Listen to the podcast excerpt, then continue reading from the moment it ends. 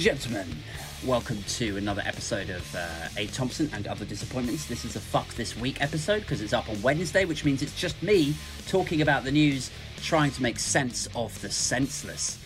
Um, who had five weeks down? That's my question to start off this episode. Who had five weeks on their fucking Betfair politics slip? Five weeks for the Metropolitan Police to dig itself into another fucking hole. like it's only taken five. Like I think a lot of us, rightly or wrongly, I think we thought that when Cressida Dick resigned on February the 11th, I think it was, that she quit. February the 10th, Google tells me. Uh, I think we thought that, oh, well, that's it. You know, we've cut the head off the snake. So now it's uh, the rest of the snake will now morph into a cuddly, fluffy little koala bear. Uh, but no, you know things things don't work like that, and it's only taken five weeks for the Met to dig itself into a double hole. Actually, because yesterday, two things at the same time happened. Uh, number one, an oligarch's mansion was commandeered uh, by a protest group who want to use this sanctioned oligarch's mansion as a place to home Ukrainian refugees. So they took the sanctioned mansion and they went, right, let's put Ukrainian refugees in here. That's a good thing to do because this guy's probably evil. We'll take his mansion. He's not even living in it. So we'll take it. We'll put Ukrainian refugees. And the Met's response to this was to send multiple fucking riot vans and riot police going in there with shields. They brought their own Metropolitan Police JCB to put the officers up, like up high, so they could talk and negotiate with these. The fucking cost of this must have been about a million pounds. I'm going to put a broad figure of about a million pounds to run that operation yesterday to protect and secure a billionaire's mansion in Belgravia. The whole thing is fucking ridiculous. And obviously, you know, a lot a lot of journalists drew attention and spat ire at the fact that, you know, if you or I called out the Metropolitan Police about a burglary or about squatters, absolutely in no in no fucking distant cousin of reality would the Metropolitan Police rock up with riot vans and a JCB? Like, so this whole idea that they were just, you know, just doing what they always do is fucking laughable. And it adds like insult to injury when you consider that this oligarch who owns the mansion uh, is being sanctioned for criminal activity. So it's kind of, I mean, alleged criminal activity, uh, is, you know, it, it, it's sort of why are we protecting this guy's mansion? over what like how does that take priority over the housing of Ukrainian refugees in in a political situation as volatile and sensitive as the one that we're in anyway in tandem with that in parallel to that happening uh, it came out that I don't think this took place yesterday but the report of it came out yesterday that uh, two metropolitan police officers effectively strip searched a teenage girl in school while she was like menstruating and it was like a, a sort of naked search with no appropriate adult present. So, if you're unfamiliar with sort of police terminology, as, as I understand it, an appropriate adult is someone who is assigned uh, when the person is either a child or like doesn't have the cognitive ability of, a, of an adult. Um, and so that has not, you know, it, it hasn't just raised eyebrows, it's infuriated people. Because imagine, like, if this was your daughter and she was 13 years old, whatever you're suspecting her of, we don't know the details of it, but whatever you suspect her of, how in the name of fuckery are you in a situation where you are strip searching children at, at that age while they're menstruating? It's like these two stories are rising up at the same time on the same day after Cressida Dick has resigned just speak to this idea that this is a police force that is completely out of touch and completely out of control. Um, I mean, look, we don't have to go too far back, I don't think, to to to land at the rich array, rich tapestry of fuck ups of the Metropolitan Police. I mean, let's go back. Let, us let's, let's go back twenty years, right? Uh, we've had we we had Stephen Lawrence. Uh, it took them how many decades to find the guys that did that and attempt to even prosecute them. Um, and eventually we, we got somewhere close to justice. Damilola Taylor, um, the Stockwell shooting, the London riots brought on by the shooting of an unarmed black guy, the Sarah Everard vigil, the fact that fucking Wayne Couzens was referred to as the rapist by his colleagues, and fucking nothing happened, or that he wasn't ostracized from the police force off the back of like psych evaluations or something. The the two poor women who were photographed dead and naked. Uh, the the reported WhatsApp groups where all of these officers joke and laugh about the trauma or, or pain or, or emotional problems that they inflict on people. Uh, the how about the lawyer woman who dared to give her business card to a teenage girl? The teenage girl was being spoken to by police. Uh, and then this lawyer lady just happens to be walking past and she gives her business card to this teenage girl. And then she herself like the lawyer lady is then pulled aside taken down to a police station and then stripped searched and mocked. And then there was video footage or audio footage uh, of the um, of the officers who were then mocking her for her like intimate areas. Like how about that?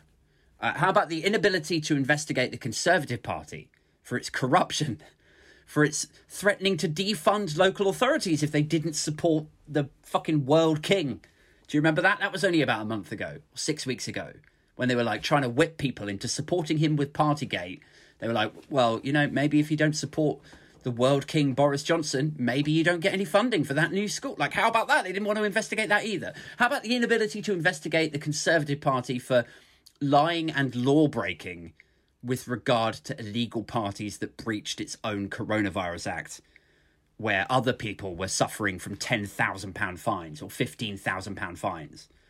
Uh, the, the, the whole, we don't investigate historical crimes.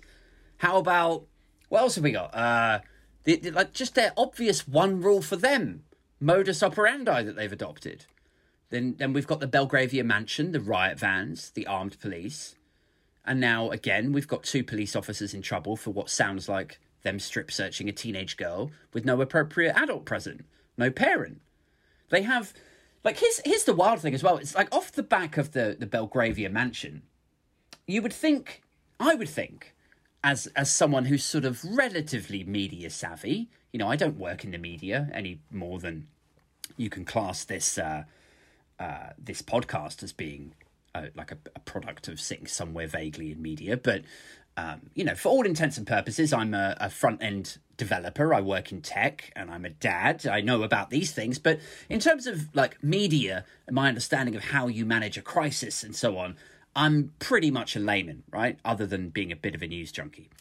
Uh, but I would think, even with my unqualified discipline of, of media management and crisis management, I would have thought it would be better to come out and say, we may have been a bit heavy handed in sending riot vans and a JCB to a Belgravia mansion, and we know that the optics of this don't look great, but actually, we were a little bit worried about X, Y, and Z.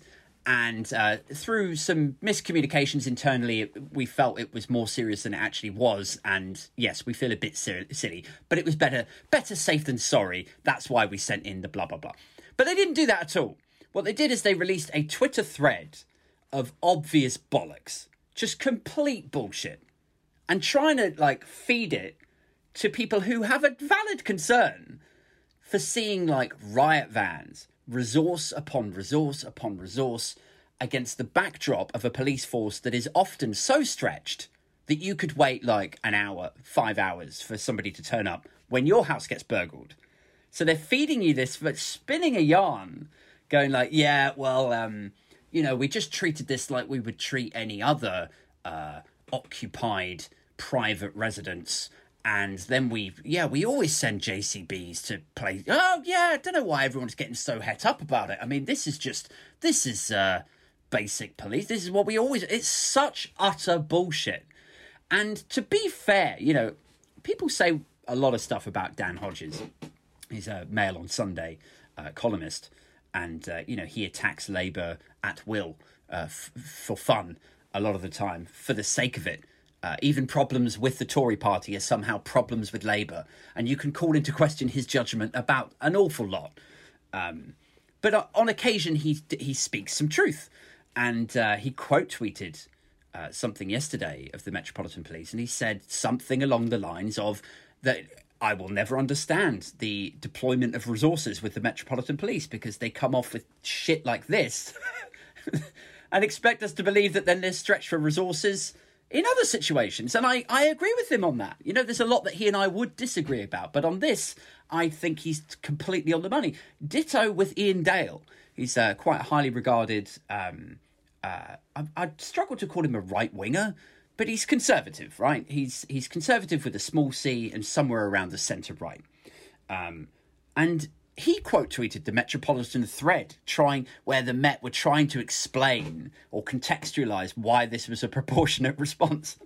And he just quote tweeted it. He was like, "What utter bollocks!" Which for him, as a professional LBC presenter and a conservative with a small c, I think there's something in that. I think it's like if you fucked off Iain Dale, a conservative, and the conservatives are, you know, arguably uh, in this day and age. Uh, arguably the party of law and order, um, if he's quote tweeting the Met and saying what utter bollocks, I think that that tells you something about where the Met are at with their crisis management. They have the PR and, and media uh, understanding of a five year old fibbing to you about how they broke the lamp. You know, like I don't know how many of you are, are parents, but when your five year old breaks a lamp or smashes a plate or a bowl or something, and then you go, what happened? Just tell me what happened. And then the five year old is like, well, um, well, the, uh, the thing is, is um, actually uh, a gust of wind blew it past the table, and it blew it off. And um, I wasn't, I wasn't messing around. I wasn't. No, it was, it was a gust of wind, just like blew past, and it, and then a ghost came in and sm- you know like they just try to fib their way out of trouble because they're so worried and like scared about getting into quote unquote trouble so they make up these ridiculous fibs and it's kind of like that they have the understanding the intellectual breadth and depth of a five year old in that respect uh, i had a quick look this morning on um on the gov uk site to see if they're hiring like pr and marketing people and they're not which is outrageous. Like, I can't imagine. Like, I mean, I was all for firing Cressida Dick. I think she was fucking hopeless. But I think probably the Met should have fired their PR and media management arm at the same time. Because the way that this shit gets handled is just laughable. Um, here's right. Here's a better question for you. Here's here's a good question. Uh, what is it going to take for the government any government doesn't have to be this current Tory administration. Could be the next government if it's Labour or whatever. But what is it going to take for any government to say this whole shit is rotten and it needs rebuilding from the ground up? You know, like to look at the Metropolitan Police, and I would argue more broadly, like just British police. What is it going to take to rebuild that from the ground up? To accept that the whole the way it is set up the mechanics, the root and branch of it all needs a complete overhaul. What is that going to take? Like, like Cressida Dick resigned, and great, you know, see ya. Fuck off and write a book and get yourself on Strictly next year and do some interviews in a turtleneck because your publicist told you like, oh, it's, uh, it's time to let the people get to know the real Matt Hancock or the real Cressida Dick. You know, like somewhere. But I love this idea that somewhere beneath the self-serving yet weirdly subservient in Cressida Dick's case. Like underneath the cold, callous, and cunty exterior has beaten the heart of a well kept secret, you know, of a lovable, loving, and funny character that's just always been a bit misunderstood, you know? Like, like that's the thing with these high ranking coppers who routinely fuck up and whose incompetence and arrogance results in the humiliation of others and sometimes costs the lives of others it's really on us, guys. Really, it's just that we've misunderstood them, you know? I love that idea. Anyway, beneath this misunderstanding them, or, uh, you know, or us telling them to fuck off, or them quitting, or our distaste for the Met being put to the side for a month because a high ranking copper has resigned, nothing, nothing actually changes, does it? You know, like she quit, and we're all like, okay, go, cool, like, bye. But nothing changes. Like, so what is it going to take for government or perhaps like Sadiq Khan, uh, to say this shit is rotten. This shit needs rebuilding. Like if a if a member of Busted resigned, like one guy, I know this is a weird metaphor, but just bear with me, right? If a member of Busted quit and then they get another guy in, it wouldn't be like Busted were suddenly a good rock band. you know, like replacing the singer from Busted with another like rock singer, like it doesn't make them Nirvana or the Rolling Stones. Like they were there with their guitars and their drums and vocalists and everything before. They had the components of a rock band, but they failed abysmally at being a good rock band, right? Changing the singer isn't going to change that. It's the the actual, you know, the broad mechanics of that entity itself. That so changing the head of the Met doesn't magically solve the issues with the Metropolitan Police. The issues with the Metropolitan Police are cultural, financial, and societal. Right? Cultural, financial, and societal are the issues with the Met. It's not just oh Cressida. Like we love we love having a a good v evil story in this country. It's a really easy way to sell papers is to take a, a complex problem like how we've set up the police force in the United Kingdom and we water it down to something that's really easy to communicate to the kind of people who buy fucking comic books like The Sun or The Mail. Uh, and in actual fact, we need to have a quite complex conversation about what makes a bad police force. And as I say, the issues are actually it's not just look at this evil woman and her name's Cressida and oh yeah, let's just get rid of her and then everything's fucking hunky dory. No, the issues are cultural, financial, and societal. And it's like, well, fuck it. Let's let's go into in, in detail with it, right? Financial, because it's relatively easy to become a policeman. I know that policemen may comment on this and they may tweet at me and say oh actually it's really difficult. Don't don't dilute the importance of what i do. And you know i'm it was really hard. I've, I've studied hard to become a policeman and now i am one. So don't please just don't diminish the importance of what i do aid. And that's great. I'm really proud of you. And if you worked hard at it and you create carved out a career at the police force for yourself and you're a good policeman, then awesome, good for you, man. But they want people to become police officers, but they're not willing to pay a wage to entice someone away from, say, a better paid career in another field that is perhaps more reflective, traditionally speaking, of a higher intelligence level. right? I know that sounds kind of cunty, but like let, let me join the dots a little bit, right? So if I'm 20 years old and my mates have gone to uni and I'm thinking about what I want to do, if I'm working in retail or pushing trolleys around or I sit on a checkout all day, you know, arguably jobs that do not require particularly high IQ. Not everyone that works in retail is an idiot. I, I understand that. I totally accept that, and I'm not saying this to disrespect you.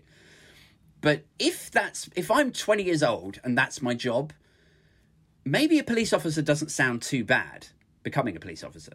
You know, like going from nine pounds an hour in a shop to 20k a year doesn't sound too bad, right? But without trying to sound elitist or shitty, you have to wonder what sort of person you're attracting into the force there, right? If you're opening entry, alluring, attract as many candidates as possible, if your beginning pitch to people is 20 grand a year, what kind of person are you attracting in? Because the people who can earn more, who have the intelligence or the uh, uh, the drive or circumstances or privilege or whatever to do jobs that pay more than that will go off and do the jobs that pay more than that. They'll go off into grad schemes, they'll go off into apprenticeships, they'll try to get hired into a bank, they'll do this, they'll do that. They're not going to be enticed by 20 grand a year into the police force. They're just not.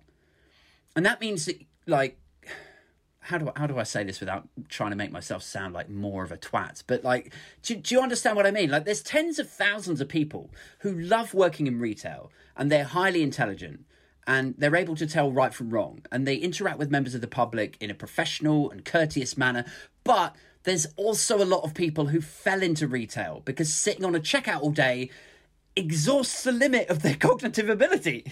It just does. Like I, I know how that sounds. It sounds horrendously cunty, but just I know that I've got a point here somewhere, right? Like, like maybe some of them then try to join the police force and fail because they're just too dumb. Maybe that happens, and, and we've all interacted with people in shops where we're like, I, and I know this is harsh, right? But it's like we've all done. We've all been in shops where it's like it's ta- they're taking ages to serve you and it's ages for them to find the button on the till and is it the right button and then they scan the thing twice and there's a line of people behind you huffing and you're like you're like, oh wow, I sh- like I should be getting impatient, but actually this person is so dumb that this experience is almost inspiring. You know, like they're trying. You know, like it's somebody gave them a shot and they're here trying. They give you your bag and your receipt, and then you're like, yeah, man, you keep on, keep on chucking, man. like you keep on at this, bro. You've got this. You know, like you're rooting for them. They're the underdog. I think there's something in this, you know, this idea that the pay is just too low for police. And so the caliber, caliber of people who apply are the people who are trying to escape another shit, thankless occupation. You know, I think that's it, it, certainly a chunk of people who end up going into the police force, and and if they're escaping another thankless occupation, like in a in in a Tesco's or a Sainsbury's or a you know with just as many annoying power trip psychopaths in there, like. I mean, have you ever worked in a supermarket, guys? Tell me, tweet at me, tell me if you have, and tell me if this is your experience. Because I did a Saturday job thing at Budgens, and then later I moved on to Sainsbury's uh, when I was a teenager, and you definitely get them. Like this type of person, this sort of person that taps you on the shoulder and says shit like, um, Rita, Rita, yeah, look, I know, I, I think I, I said three cans of runner beans and four cans of baked beans next to it, but you've done four cans of runner beans and then three cans of baked beans. But that's that's not what I said, is it, Rita? Why, why have you done that, Rita? And she's like, oh, oh my god, who gives a shit? you know. And then they're like, "Well, that's that's the wrong attitude, Rita, and that's why you're not the duty manager, Rita." You know, like it's performative power trip pricks. You know, is that your experience? Like, have you guys worked in supermarkets, and is that was that your experience of it too? Not all of them, like by a stretch. I know there's some lovely people that work in supermarkets, but I think most people who have worked in a supermarket will have worked with one or two personalities like that. So I don't know. Like maybe, maybe fuck everything I'm saying. Maybe moving from that to the Metropolitan Police is actually a good career move. You know, like transferable skills, like in the, like in the Police Now Academy they're like, "Have you ever worked for a sociopathic prick before?" You, oh, you have. Tesco. Oh, cool. Yeah. Well, Tesco's basically our junior boot camp now. So you, yeah, you're gonna fit in great. You'll be, you'll be perfect here. Yeah. But I think like what I'm saying is that if it was forty grand starting salary, you would get people thinking like, well, I, I could be a trainee consultant on 25k starting and slog it out. Or I could be a police officer and actually stand a chance at saving for a flat deposit. You know, you'd get you'd get intelligent people, or you'd get more intelligent people in quantity. Again, like I'm not I'm not saying people who work in minimum wage jobs aren't intelligent. There's loads of them that have done minimum wage jobs and they've gone from that and progressed and gone upwards. And there's people incredible people who work in minimum wage jobs who just they're cool doing that that's what they enjoy and and that's just enough for them and that's great awesome they'd have the opportunity to apply too as well right? Like if you're in a minimum wage job and then this 40k a year police officer job comes knocking and you've got the cognitive ability to do it you could apply. I just mean that if you paid better, you'd have a wider pool of candidates and it wouldn't be such slim pickings where you're like, you know, like the police recruitment guys are like, well, we we put the flyers out, we did the TV adverts, and everything said 21k starting salary, and you know, and then the guy's like, uh, yeah, and what happened? Where's all the candidates? They're like, well, you're looking at them. This is it. This is all the candidates you managed to do. Yeah, and then a like camera pans out, and it's five men, all unshaven. One's like 70 years old, and the, the other look like the row of confused emojis, like they don't even know why they're there. like it's so that's that's financial, right? If you up the starting salary and paid better, you wouldn't have kids with no other other discernible skills, with short tempers, who for whatever reason failed in other industries or disciplines, going, oh fuck it, I'll be a copper, you know. That's the financial aspect of it. So what was it? It was financial, cultural, and societal. Now, cultural comes as an offshoot of financial, I think. Because once you have so many shit coppers in the building, the culture just changes. you know, a room full of shit coppers is its own culture, I think. So let's take it back to shit pop group pop groups, right? We were talking about Busted before, but fuck Busted, obviously. Let's go with um, S Club Seven. So uh, you've got seven members. The culture is rainbows, smiling, and shit music. I think we all understand that. That is the brand. Rainbows, smiling, and shit music. Now you switch out six of them and you bring in the new six and you pay them three pounds a day. three quid a day is what these new six members of S Club 7, you've only got one original member there. And the people you get to agree to that three pounds a day are the most desperate, sometimes violent, socially dysfunctional characters you can imagine. And I don't think it's outrageous to entertain that the S Club culture might change, right? And it doesn't matter how many internal culture and diversity champions the record company then hire, and ironically, perhaps S Club 7's Joe could have benefited from a diversity training session by all accounts. But if we if we stick with it as just a metaphor, it doesn't matter how many sessions or questionnaires or glossy pamphlets you print out with multicultural people all laughing along with S Club. If if six out of seven of the S Club 7 are racist, sexist, homophobic sociopaths, it's the whole shit that then needs changing, right? Sack off S Club and start again. You can't fix something as rotten as S Club, which won't like that actually weirdly works both as a metaphor and indeed a critique of S Club 7 itself. I know. Strong fucking metaphor, it turns out. Um, but you just can't. Like, once something is rotten like that, the culture becomes rotten also, and then you just got to start the whole shit again.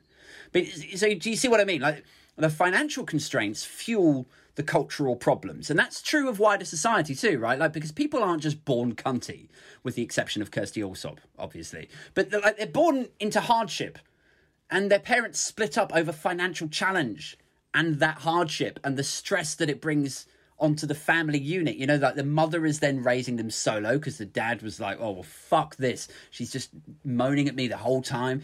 I I'm the main breadwinner. I bring in all, all the money. Why is she always asking me for money? I'm just gonna fuck off. I'm just gonna leave. I, if I left, I'd actually weirdly be financially better off because I just pay her maintenance, but then I'd have control of all of my other money. You know, so it breaks up the family. Then the mother's raising them solo, exhausted, with no support network. She's impatient, tired, can't do everything, and that manifests as kids not being raised right for totally forgivable reasons. And like before you know it, the kids on the estate form a gang, and their parents, like the dad isn't there, the mum is too exhausted and knackered or always at work, so she can't sort of rein the kids in.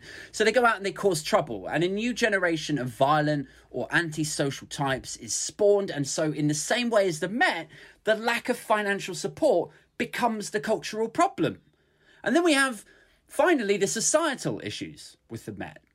But the people out in society, you, me, your mum, your fucking mum, mate, uh, your employer, whoever, right? And our perception of the Met or of any police officer, right? The societal issues with the Met come from both of the aforementioned issues, right? So imagine financial and cultural. So it starts with a lack of funding, it becomes a cultural problem that can't be fixed by just sacking the commissioner and then it bleeds out into society. The way that they behave, the culture that they've created, then bleeds out into society. And then we build this model in our heads of what the police is, like our perception of the police. And so for most of us, then we have this idea, I think, that the police are a force who are there broadly speaking to protect the public.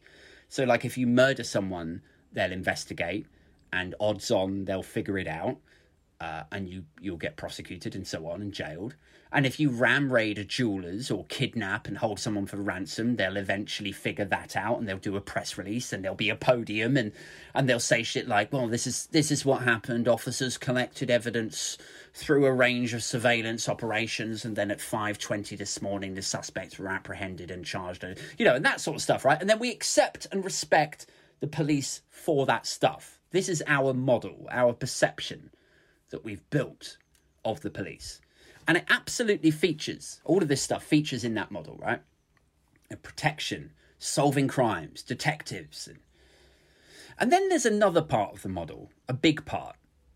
And it's the interactions that we've all had with the police, which come directly from that culture, which comes directly from that underfunding. And this is where it gets icky. Like we've had, I've had, I know people, friends of mine, who've got sexually assaulted, and then the coppers turn up and shrug. Like, well, it's, uh, it's his word against yours, love. I mean, you know, there's nothing more we can do. You know, like that sort of attitude. And we've had, I remember me and some friends got pulled over for a drive-by water pistoling. like a drive-by shooting, but with a super soaker, right? On a baking hot day. It was like 28 degrees and we were driving around Maidenhead. This is years ago. We were all about, um, I guess we would have been about 22, something like that. Pretty young. You know, old enough to know better, but kind of young enough for this, you know, the context of it to be somewhat forgivable. Really hot day, 22 year old kids in a car driving around, spraying out the window. And the two people we did it to, we only did it to a couple. The two people we did it to laughed because it was a hot day and actually being sprayed with a water pistol was kind of nice in a weird way. Uh, and it was like there was a sort of parody element to it. You know, we were driving around in this this like lowered Peugeot 306, I think it was, you know, with hip hop blasting out of it, probably looking a little bit gangster. But then out comes this water pistol. You know, it's kind of silly, like the juxtaposition of the two. It was kind of silly and stupid. Uh, but unfortunately, a police car saw it and pulled us over. And fuck me gently. You would have thought we were the getaway car from a heist or some shit. You know, the policeman was shouting, abrupt. If we asked questions about what we were supposed to do next, you know, what documents the driver has to show, the responses to him were like curt and snappy, and just the anger level was totally disproportionate. Like that context again, just remember four kids in a car, driving around with a water pistol on a hot day, and this guy is behaving like he's quote unquote bad cop across the desk from a fucking drug kingpin or some shit, you know? Like, is someone filming you do this? Is it like, is there some reason you're being this shouty and commanding and angry and, you know? It felt like he was auditioning for something. It felt like he was kind of showing off maybe to his partner and I, I don't know something so weird about it. And as I say, incredibly disproportionate. And so it's that stuff. It's this societal perception of what the police actually is. And you could sort of follow that example back, couldn't you? You could say, like, okay, well, look, he is being disproportionate. He's being he, he's not protecting anyone at that stage. What he's trying to do is effectively punish us, and that's not his job. Uh, so, is this a cultural thing?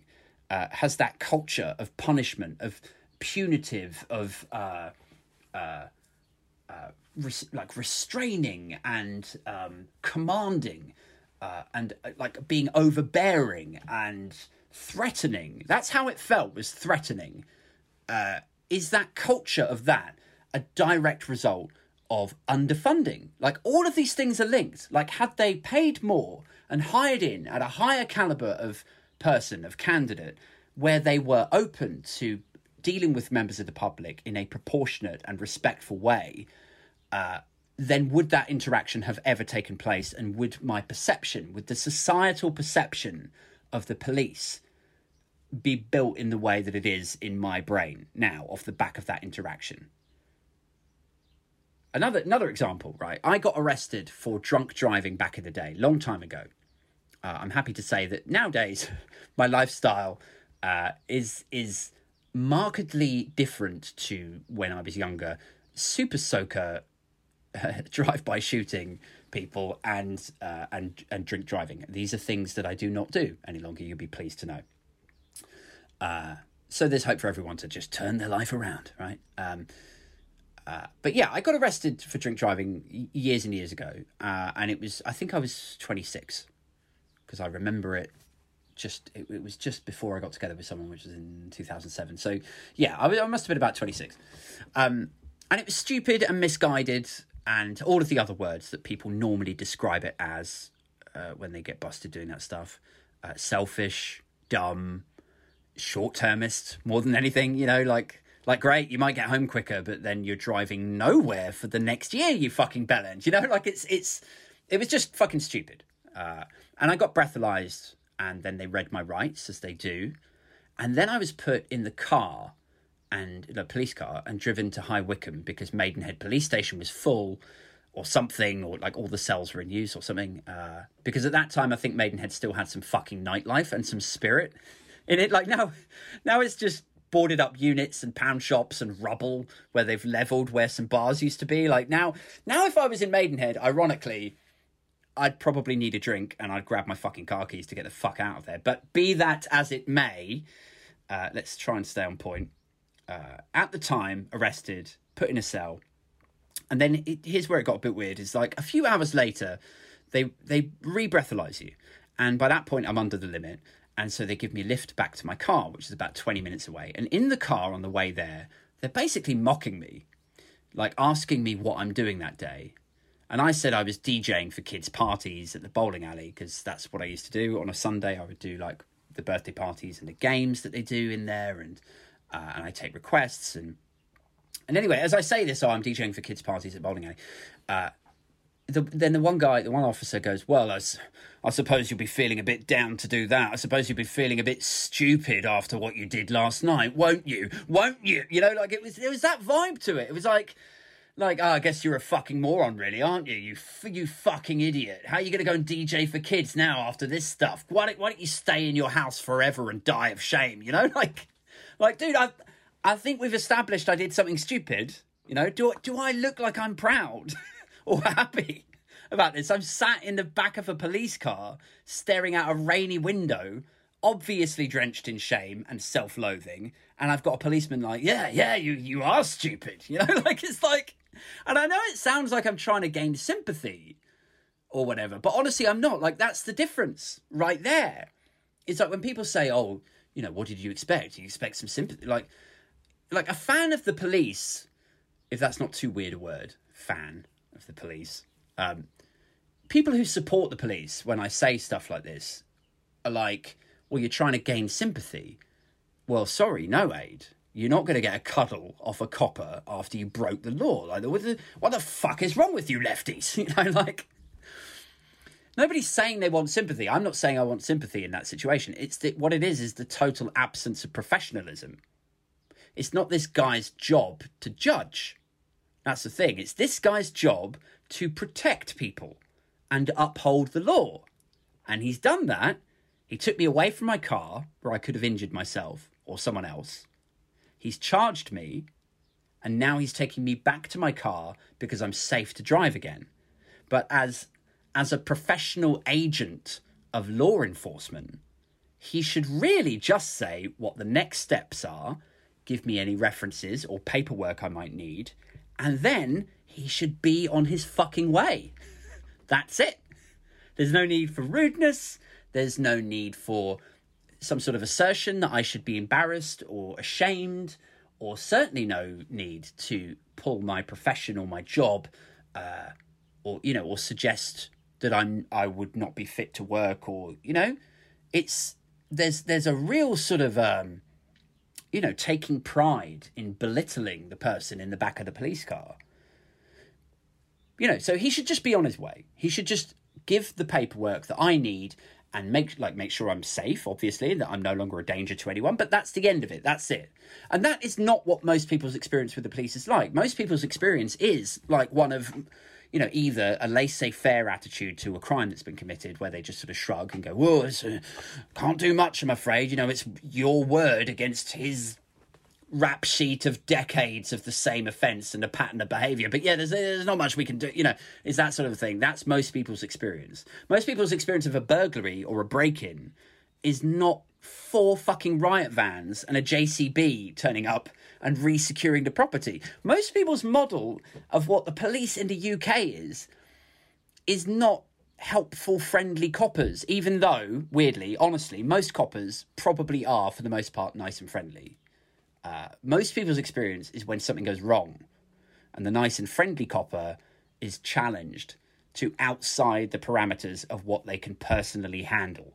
Whether that's like being assaulted or that they perceive a threat is coming at them and they don't know how to handle it or don't know how to handle it professionally or gently or in a way that's going to de-escalate things uh, or they don't even they they can't handle being shouted at by a member of the public when that person is drunk or you know And that's where we get this societal feeling that they're not fit for purpose because they haven't been trained or honed or had the, the, the bad apples filtered out because they're underfunded, because they attract, arguably, you know, again, not everyone that they hire and train is a low caliber candidate.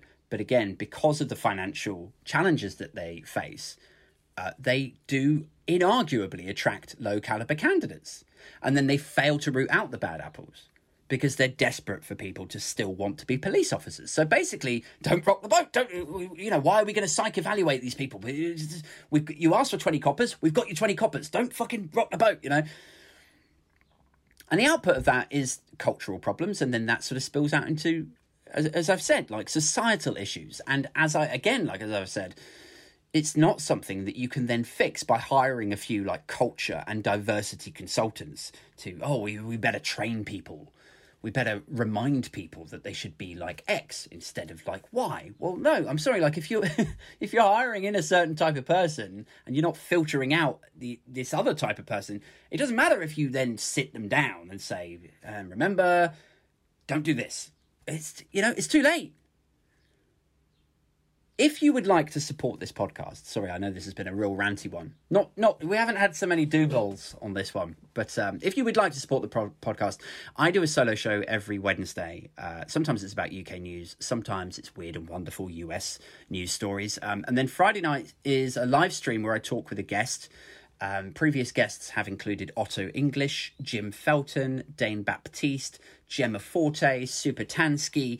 Um, please do consider checking out the Patreon or buy me a coffee links on the podcast pages. Uh, every podcast episode is available at funk-27.co.uk. That's funk-27 co.uk loads of podcasts and blogs on there you aren't compelled to donate anything obviously it's all free to watch and enjoy um, and i know we're all struggling a little bit now but if you are in a position to support the fastest growing podcast to have ever emerged from inside this shed then a coffee or beer would be fantastic. Uh, guests coming up on future episodes include Irish comedian John Mayer and poker player and LA stand up comic Joe Stapleton.